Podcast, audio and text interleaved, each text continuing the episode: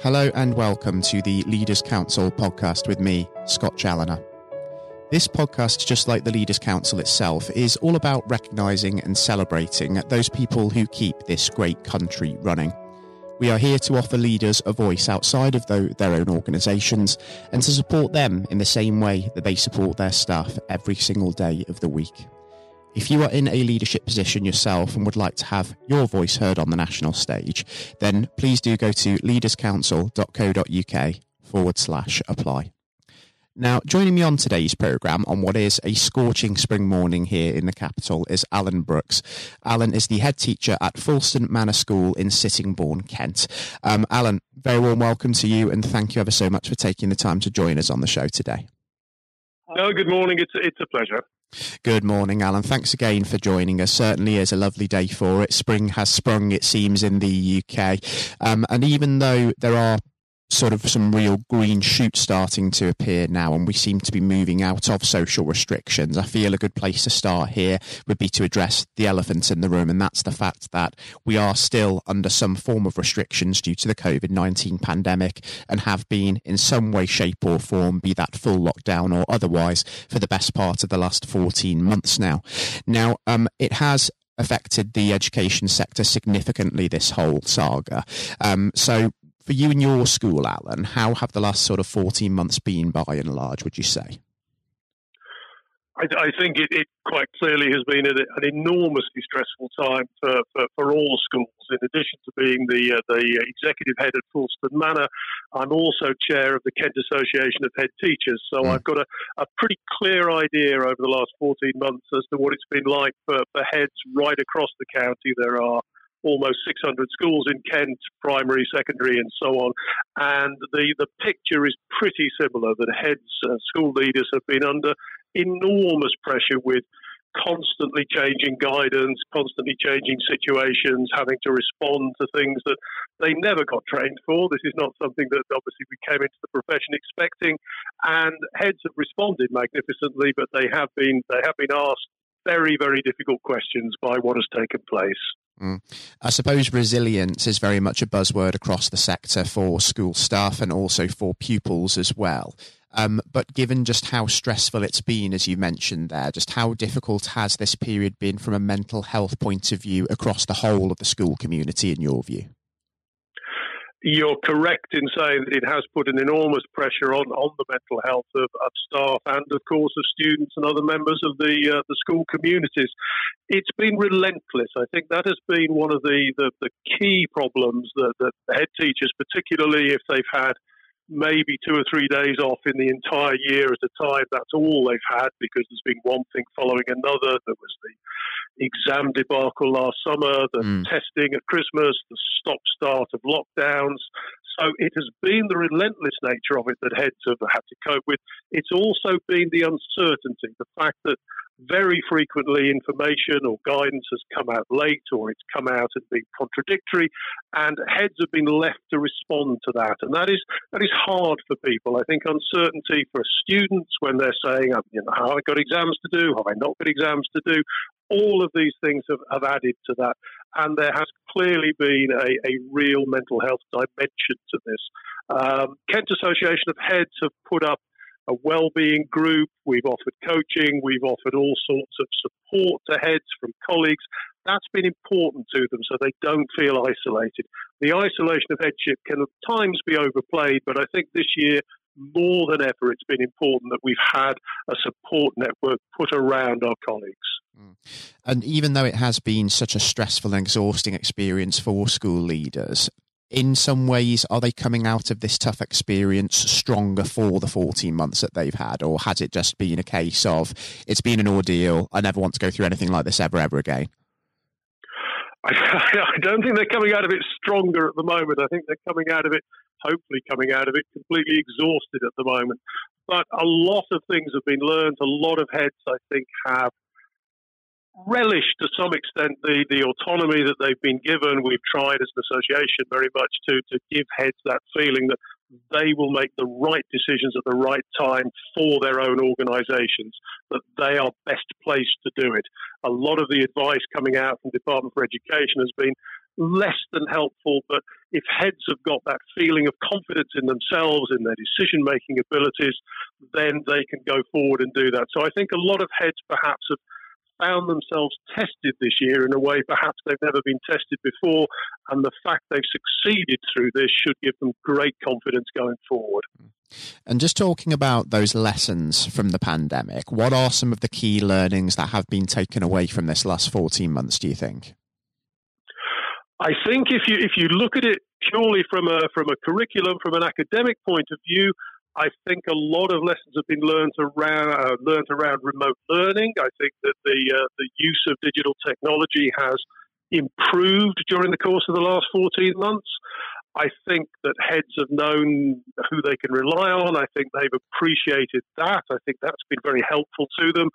I think the the central importance of schools, and I mean, we, we, we will go on about this all the time, but the importance of education, not just as a vehicle for transmitting knowledge, but as a support structure for communities, for whole communities, for families, particularly those families from the more deprived backgrounds in the more deprived areas, that people hopefully have valued more than previously the role that schools play in the pastoral support, in the care of young people, and in the way in which they play a part within their local community. So I think I think the role of schools perhaps has been recognised more than sometimes it has been in the past.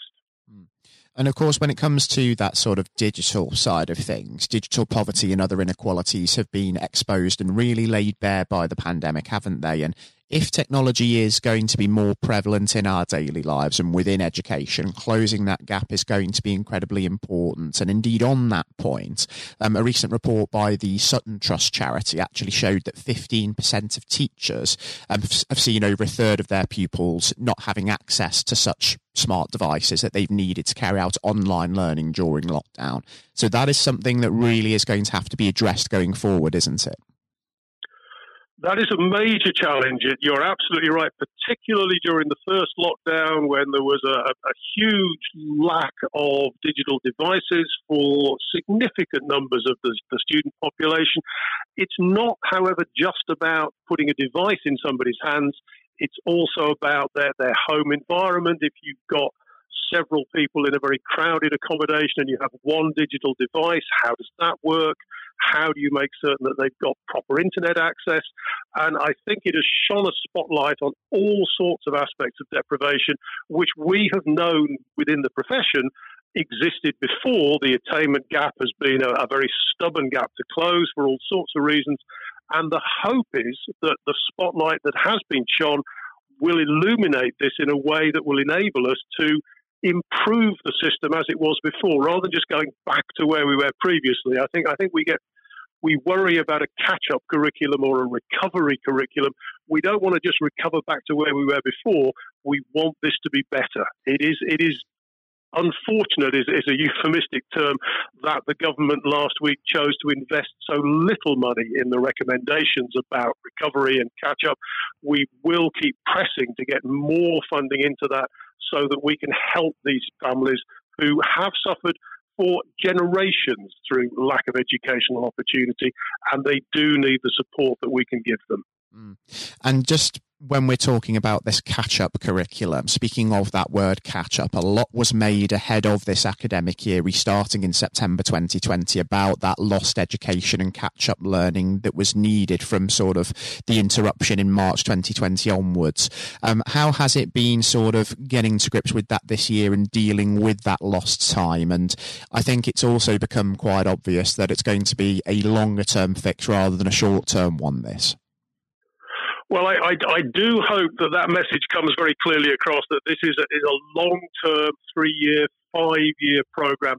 I also hope the message comes across that this is not just about putting an extra half hour of English in a week or science in in a week. This is catch up in terms of the whole child. It's a, it's a, a whole curriculum has to look at it. We need to look at more counsellors in schools. We need to look at the mental health issues that have arisen or have been exacerbated by the pandemic.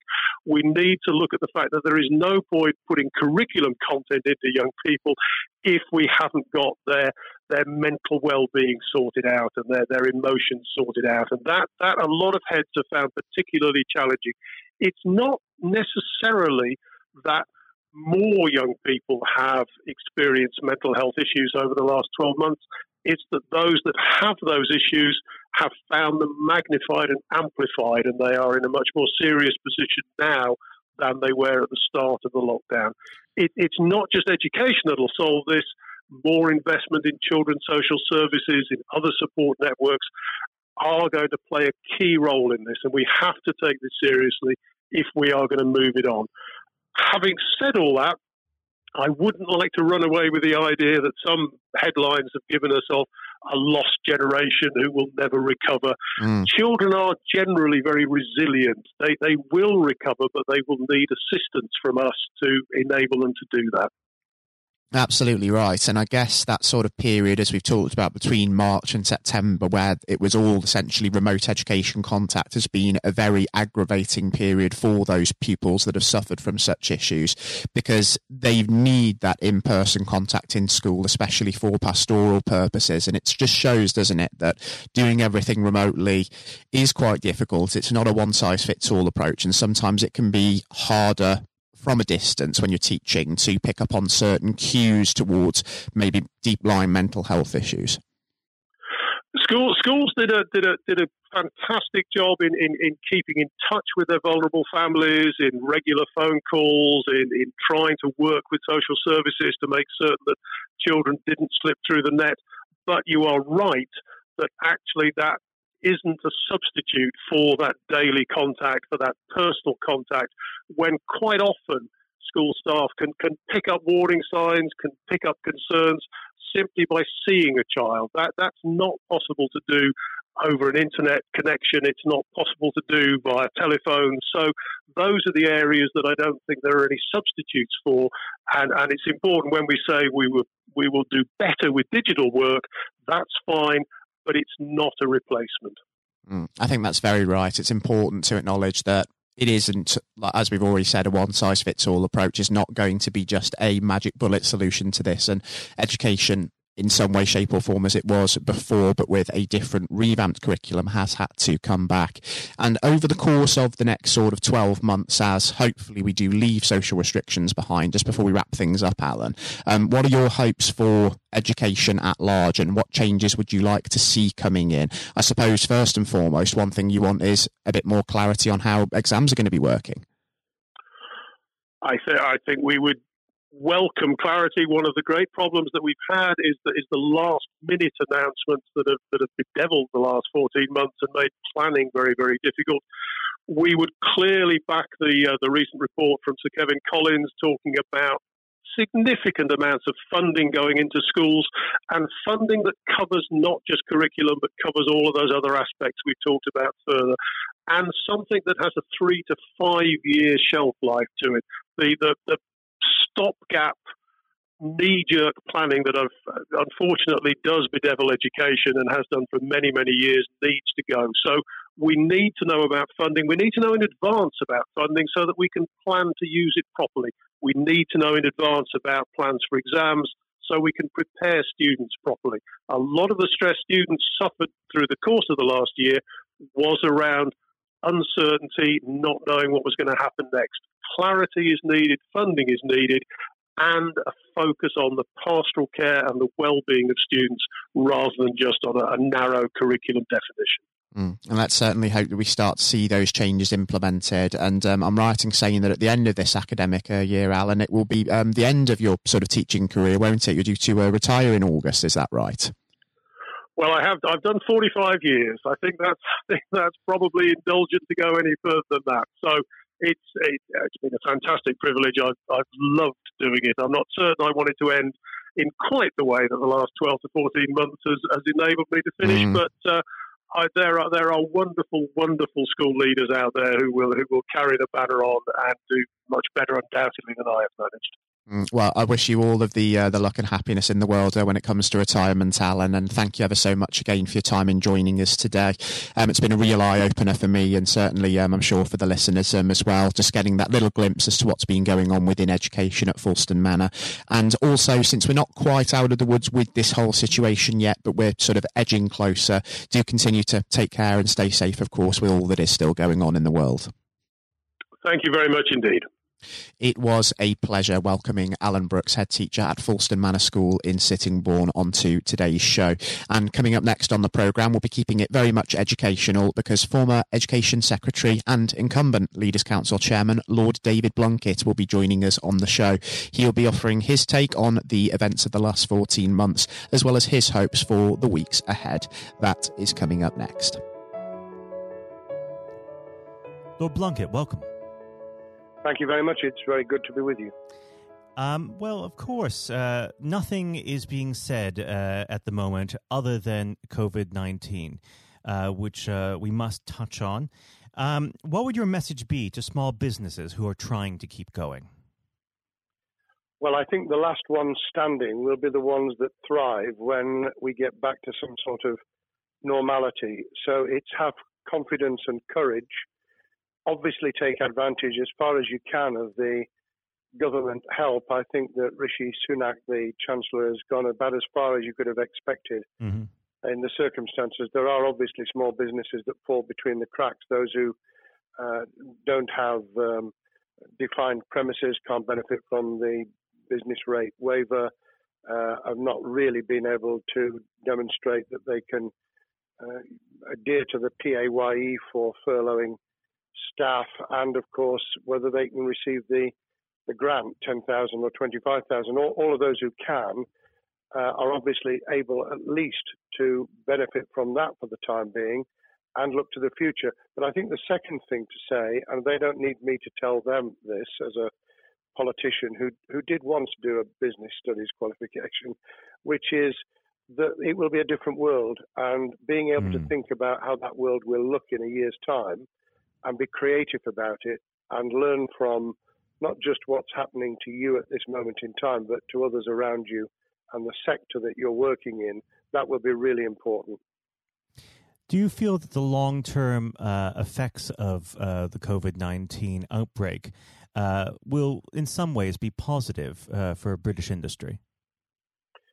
Well, only in the sense that people are having to be creative, they're having to adjust and innovate, Therefore, they're thinking about more productive, if you like, greater productivity ways of delivering the same service or delivering the same products. And in that sense, I think we'll have temporarily at least very much higher unemployment than we've become used to, but we'll probably have a burst of productivity mm-hmm. which will help with the recovery. Whether it will help with the inequity of the way in which our economy is imbalanced, both between services and product productivity and, and the production of goods and services, I'm not sure. What we will need to try and do is to ensure that the geographic imbalance that exists is, as far as humanly possible, is dealt with by both uh, the entrepreneurship and innovation from the bottom up and targeted government help, which will still be needed. And we are now in the throes of the kind of borrowing that we saw back in 2008 to save the banking and economic system. We're, we're having to do that to save the whole of our productive business and mm-hmm. commerce, and I think that will have to be sustained for some time. Do you feel that people will take a second look at global supply chains in the wake of this outbreak? I think there's going to be much more creative ways of using local supply and linking up inside sectors much more effectively. And I hope that the Leaders' Council will be able to play a part in that in the sense that people who mm. have something in common, a synergy in terms of what they're delivering, whether it's a service or whether it's manufacturing or whatever, uh, will be able to see that there's a, a, a good outcome from n- knowing the sector better, linking with people, not just geographically, locally, but those in this country who may not have been on the radar in terms of what they produced for the supply chain. and of course, um, ensuring because there's quite a lot of fraud going on as we speak with um, people getting into cyber attacks, that they'll also take account of going into the the cybersecurity side effectively as well. The more we are online, the more people who are working from home, the more vulnerable those businesses and their supply chain become. And that's something to think about as well. How important is strong leadership at the moment? Well, I actually think that it's brought to the fore leadership in a whole range of areas from obviously government itself, and there's been ups and downs, but all the way through the public and private sector, people have, to use the jargon, stepped up. And they've shown uh, local, regional, national level the kind of leadership that Britain historically was very good at. Regrettably, we've not seen, seen the same on the international scene for mm. all kinds of reasons, uh, but maybe we will in future. So I think out of this will come experience of people who have seen an opportunity to do good as well as seen an opportunity to provide a good uh, service or goods, uh, including, for instance, shortages uh, for the health and social care uh, system, um, the food chain, and the like. Uh, but also, I think, in terms of seeing the, the synergy between the private and the voluntary sector and using people's uh, commitment to each other in a very positive way. I, am not sentimental about this. Things will revert. Mm-hmm. But actually, I think there's a, a kind of moment of moral judgment of people feeling that they've got a role to play outside the immediate survival that they're engaged in. And if we can hang on to a little bit of that social responsibility, that will be a very positive outcome. Absolutely. Now, what's your broad view of how the government is responding to this? Are you broadly supportive of their measures? Well, it may surprise people to hear that, that I have been very supportive. Of course, there's been legitimate criticisms about the speed of response on protective equipment and on issues relating to testing. But my own view is very similar to the challenge that was made to the Prime Minister of Italy when people said, Why didn't you close Italy down faster?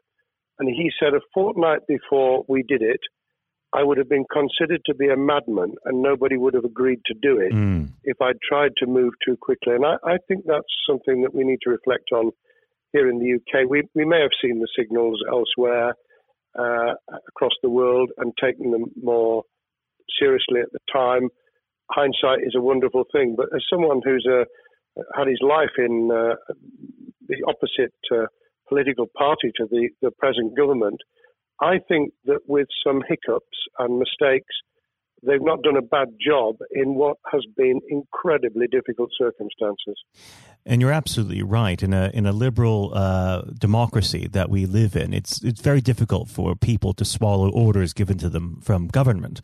Um, well, the the UK and um, and the US, and to some extent to the Scandinavian countries, have a very different interest, uh, history and, and, therefore interest in maintaining the freedom to decide and the persuasion and mm. consent that's required. Uh, those countries that have experienced one way or another totalitarianism over the last century have a slightly different way of coming at this. Mm. I don't want to exaggerate it, but I think that that's why getting the balance right of getting people to go along with what you want them to do in their interests as well as the nation as a whole is a sensible, proportional balance. And I think we now need to adjust to the coming out of the crisis gradually, uh, readjusting to recovery uh, in the same way. Now, something you've mentioned recently on this balance is uh, the police overreach in the enforcement of the COVID 19 uh, structures that have been put in place. What have they done right, and where have they gone too far? Well, I think that they were interpreting what was not necessarily as clear advice as it might have been for all kinds of reasons, because people were feeling their way. I think what's come out of it has been uh, a demonstration by local police services in some parts of the country that they could get people to do what was needed without the heavy hand of drones overhead mm. or people being told that they you know shouldn't be walking in the street because this was all about self isolation, not incarceration. It was about getting people not to pass the infection on to each other and therefore to provide distance rather than to make our lives a misery. Those police services that adopted that policing by consent and chivying people along did really well. Those who went over the top, I think, soon got a very substantial pushback. And one of the strengths of our democracy is that you could have that debate. People could say, I'm terribly sorry, we, we think the police force in our area has gone over the top. And that in itself is a constraint and uh, a readjustment. That, that's another strength of um, living in a country where you can have opinions and express them without actually being thought to be a fool. Now, of course, uh, the government has faced criticism uh, that they were slow to react, uh, and Boris Johnson wasn't present at the early COVID 19 COBRA meetings. Now, uh, number 10 has claimed that this is normal practice. Uh, the health secretary often chairs COBRA meetings uh, related to health. does this tally with your experience as a Secretary of State, or would you have expected the PM to be more hands on during the initial stages? I think different prime ministers do have a very different style and Boris's style, which I think will now be considerably adjusted, was very swashbuckling. In some senses, delegating is a good thing, uh, as every leader of every business or public service knows. Those who try to pull too much into themselves end up with a massive bottleneck, uh, great uh, failure of trust, and the inability of people to show what they're worth and to, to demonstrate their capability. So I, I, I'd be very wary of jumping in and saying he was wrong to delegate the essential Cobra meetings. What I was surprised about was that he didn't um, chair the first couple because mm-hmm. my experience with Tony Blair for the eight years I was in cabinet was that Tony was a great delegator, but he would get a grip to begin with watch what the difficulties were, and then give people direction and confidence to be able to get on with it. So, looking back, I think Boris himself probably thinks, God, I wish I'd spotted the signals from elsewhere in the world more rapidly and I'd just been there. However, this also raises another issue.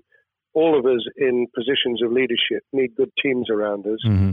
I think after this is over, he will be assessing those who really did step up and those who demonstrated their inadequacy, I think we'll probably end up in a year's time with a much stronger cabinet than we have today. Well, absolutely. And of course, uh, we've seen a, a significant uh, drop in the visibility of uh, certain special advisors like Dominic Cummings uh, during this uh, entire period. So it'd be interesting to see how that pans out.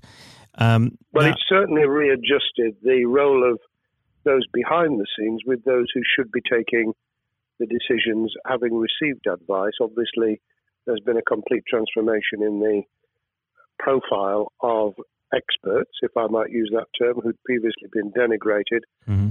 Scientists, medics, people with behavioral science uh, understanding.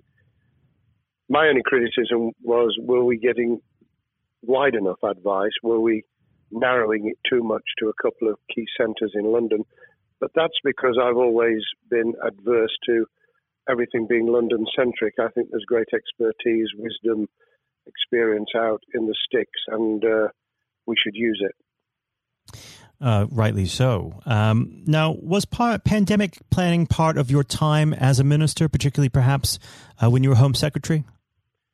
Well, it was, but it was on the back of risk arising out of counter-terrorism measures. Right. Uh, I was the Home Secretary for three months when the attack took place in September 2001 on the World Trade Center and beyond. But we did an enormous amount of uh, scenario planning, both desktop and, and real. On the back of that, it was very heavily orientated to future developing terrorism risk. I certainly got involved with talking about pandemics. I remember being at a seminar in Edinburgh where the university there had done a lot of work itself on the issue of pandemics. And of course, we, we saw SARS and other things emerging, I, I think it would. People have criticised the government for not picking up the report from 2015, five years ago. I think that what happens is human nature kicks in. You deal with what you're immediately faced with.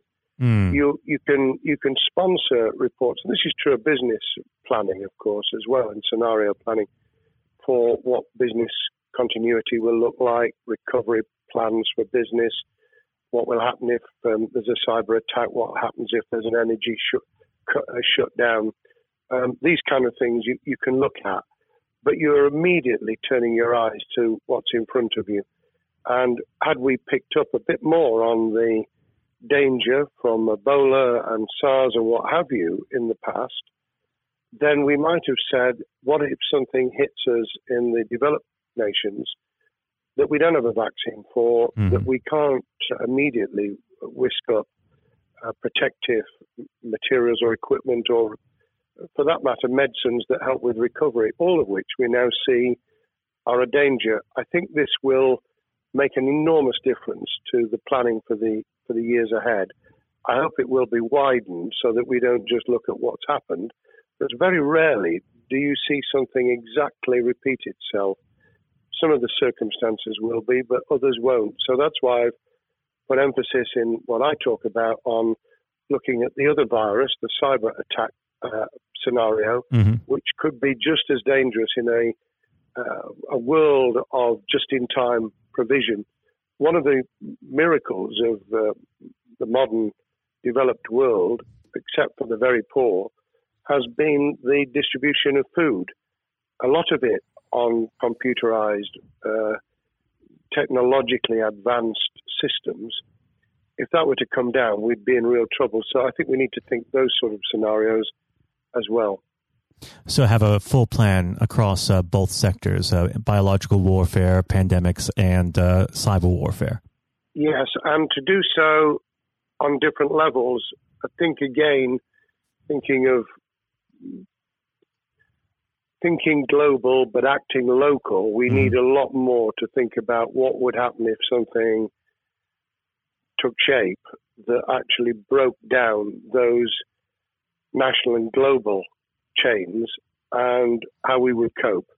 And without, uh, obviously, we've got enough fear and anxiety to last a lifetime without uh, creating even more anxiety. We can think about those things for the future in a more rational way, I think. Now, aside from the physical uh, threat of the virus, one of the things that people are vastly worried about is the effect on uh, the economy, not just national economy, but also the world economy. Um, now, it, it, has been said by certain parties, um, and uh, I'd like to garner your uh, thoughts on this. Is there a danger of the effects of the lockdown being even worse than those of the virus? Were it be prolonged, I fear that that balance would tip the other way. It is about proportionality. It is about balance. It's the wisdom of Solomon, really, to, to get the moment right when you start to move and then to move quickly. There's no doubt whatsoever that we are stocking up, not just on the economic and employment front, which will be devastating enough, but on the health and social well-being front, enormous challenges, and they will need careful handling because there's a lot of people whose lives, for a variety of reasons, are at risk in the future on a scale that we've been dealing with over the, the um, immediate handling of the pandemic, concentrating really hard on those affected by COVID 19, those sadly who have died or been seriously incapacitated that will roll over into the economic, the social, the mental health, and cultural well being of the nation. And that will need all of us to pull together as well. Absolutely. Now, do you believe the government's doing enough for business? I think that the speed of reaction once the scale of the pandemic was clear was very good. I've praised Rishi Sunak for his action. Uh, remember a chancellor who only just come into office was planning to deliver the budget in the middle of March and has had three, at least three equivalent budgets since. I think he's handled it very well. Understandably worried now about what we're doing to our economy. The level of borrowing is sustainable because of low interest rates, but it reaches a point, of course, where it tips over so that you can't then do the kind of structural investment requirements that the government were laying out before and in the March budget. And mm-hmm. those will have their consequences as well as a planned payback over many years. I think we've learned something over the last few months. We, we needed to take immediate action. We don't want another round of austerity equivalent from 2010 through to 2019. I don't think the nation, on the back of what's happened and the challenges we have, could take that. And therefore, we need a different plan, economic plan, over a much longer period, just as we did from the Second World War all the way through to 2002, when the final American loans were paid off. Now, of course, uh, one thing that's on everyone's lips um, how much longer do you believe uh, that the lockdown can go on for?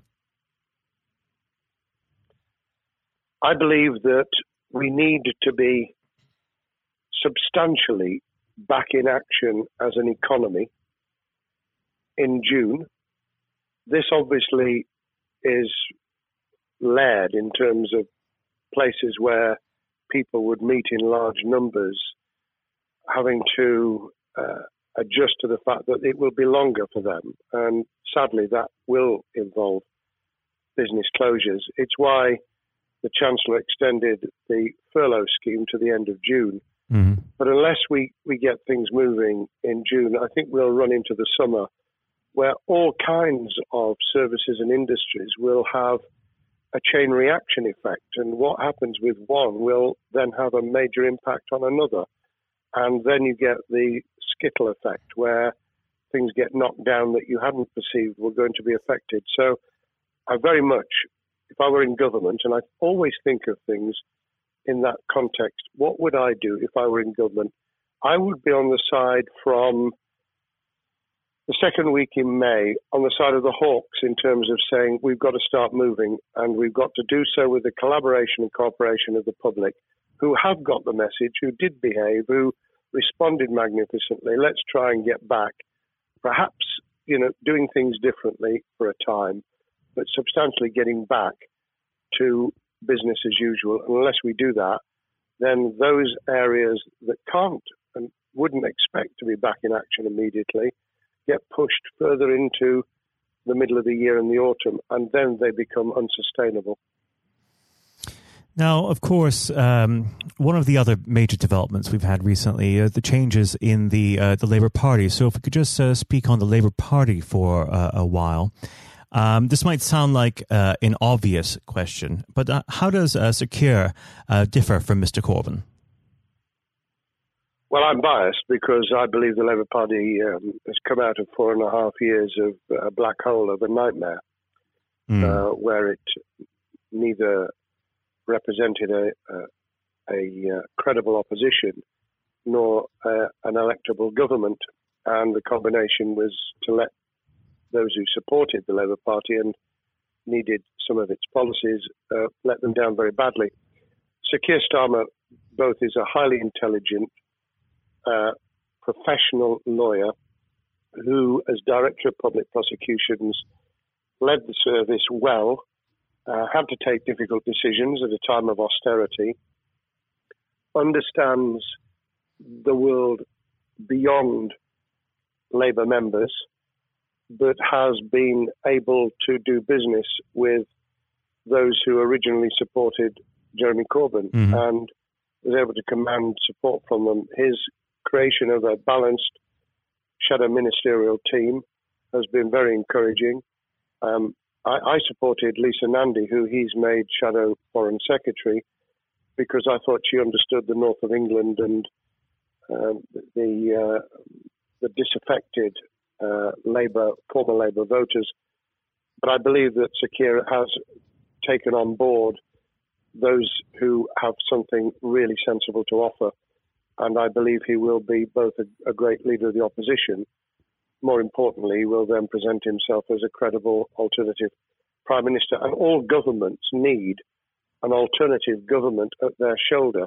Mm. Uh, it was true of us from 97, and it took the Conservatives some time to recover and to get to that position, but they did, and the Labour Party will, and that's crucial for our democracy. All of us need to understand and appreciate that a living, breathing, functioning democracy requires uh, a credible, confident, and uh, in many ways uh, supportable opposition, as well as a government that we clearly want to do well, because none of us want, as we didn't with the COVID crisis, none of us want the government to fail.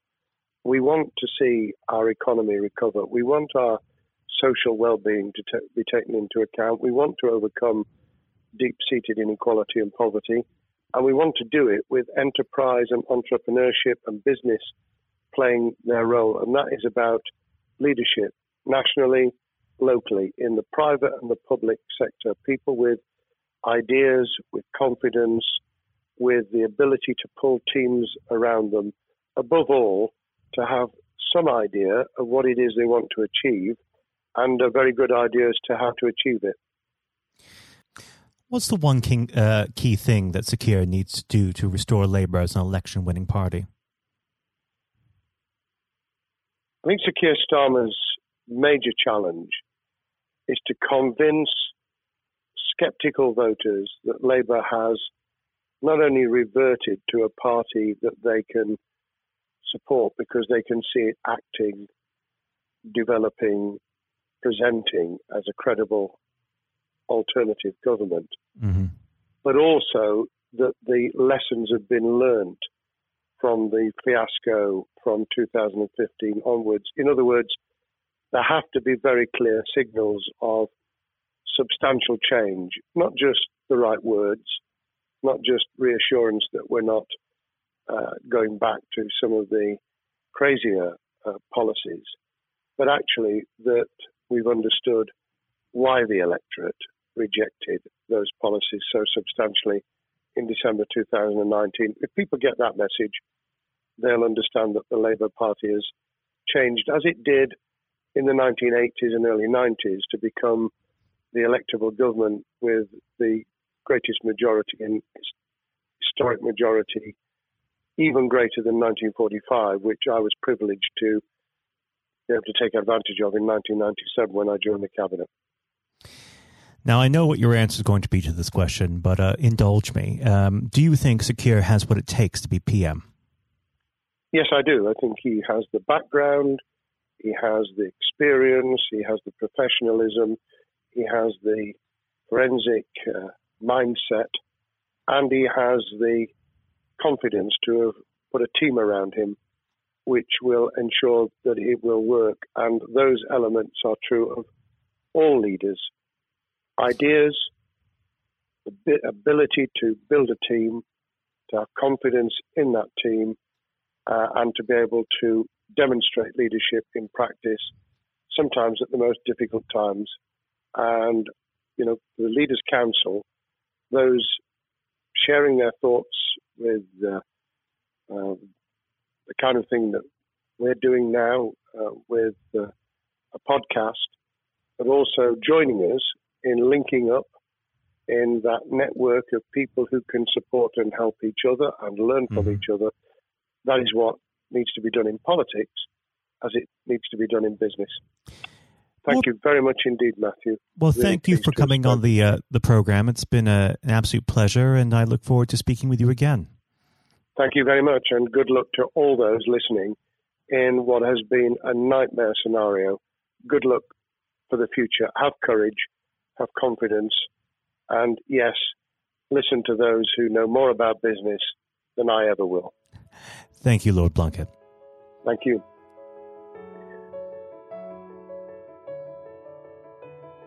This has been the Leaders Council podcast. Thank you for celebrating excellence in leadership with us. I've been your host, Scott Challoner. Until next time, goodbye. Thank you for listening to our podcast.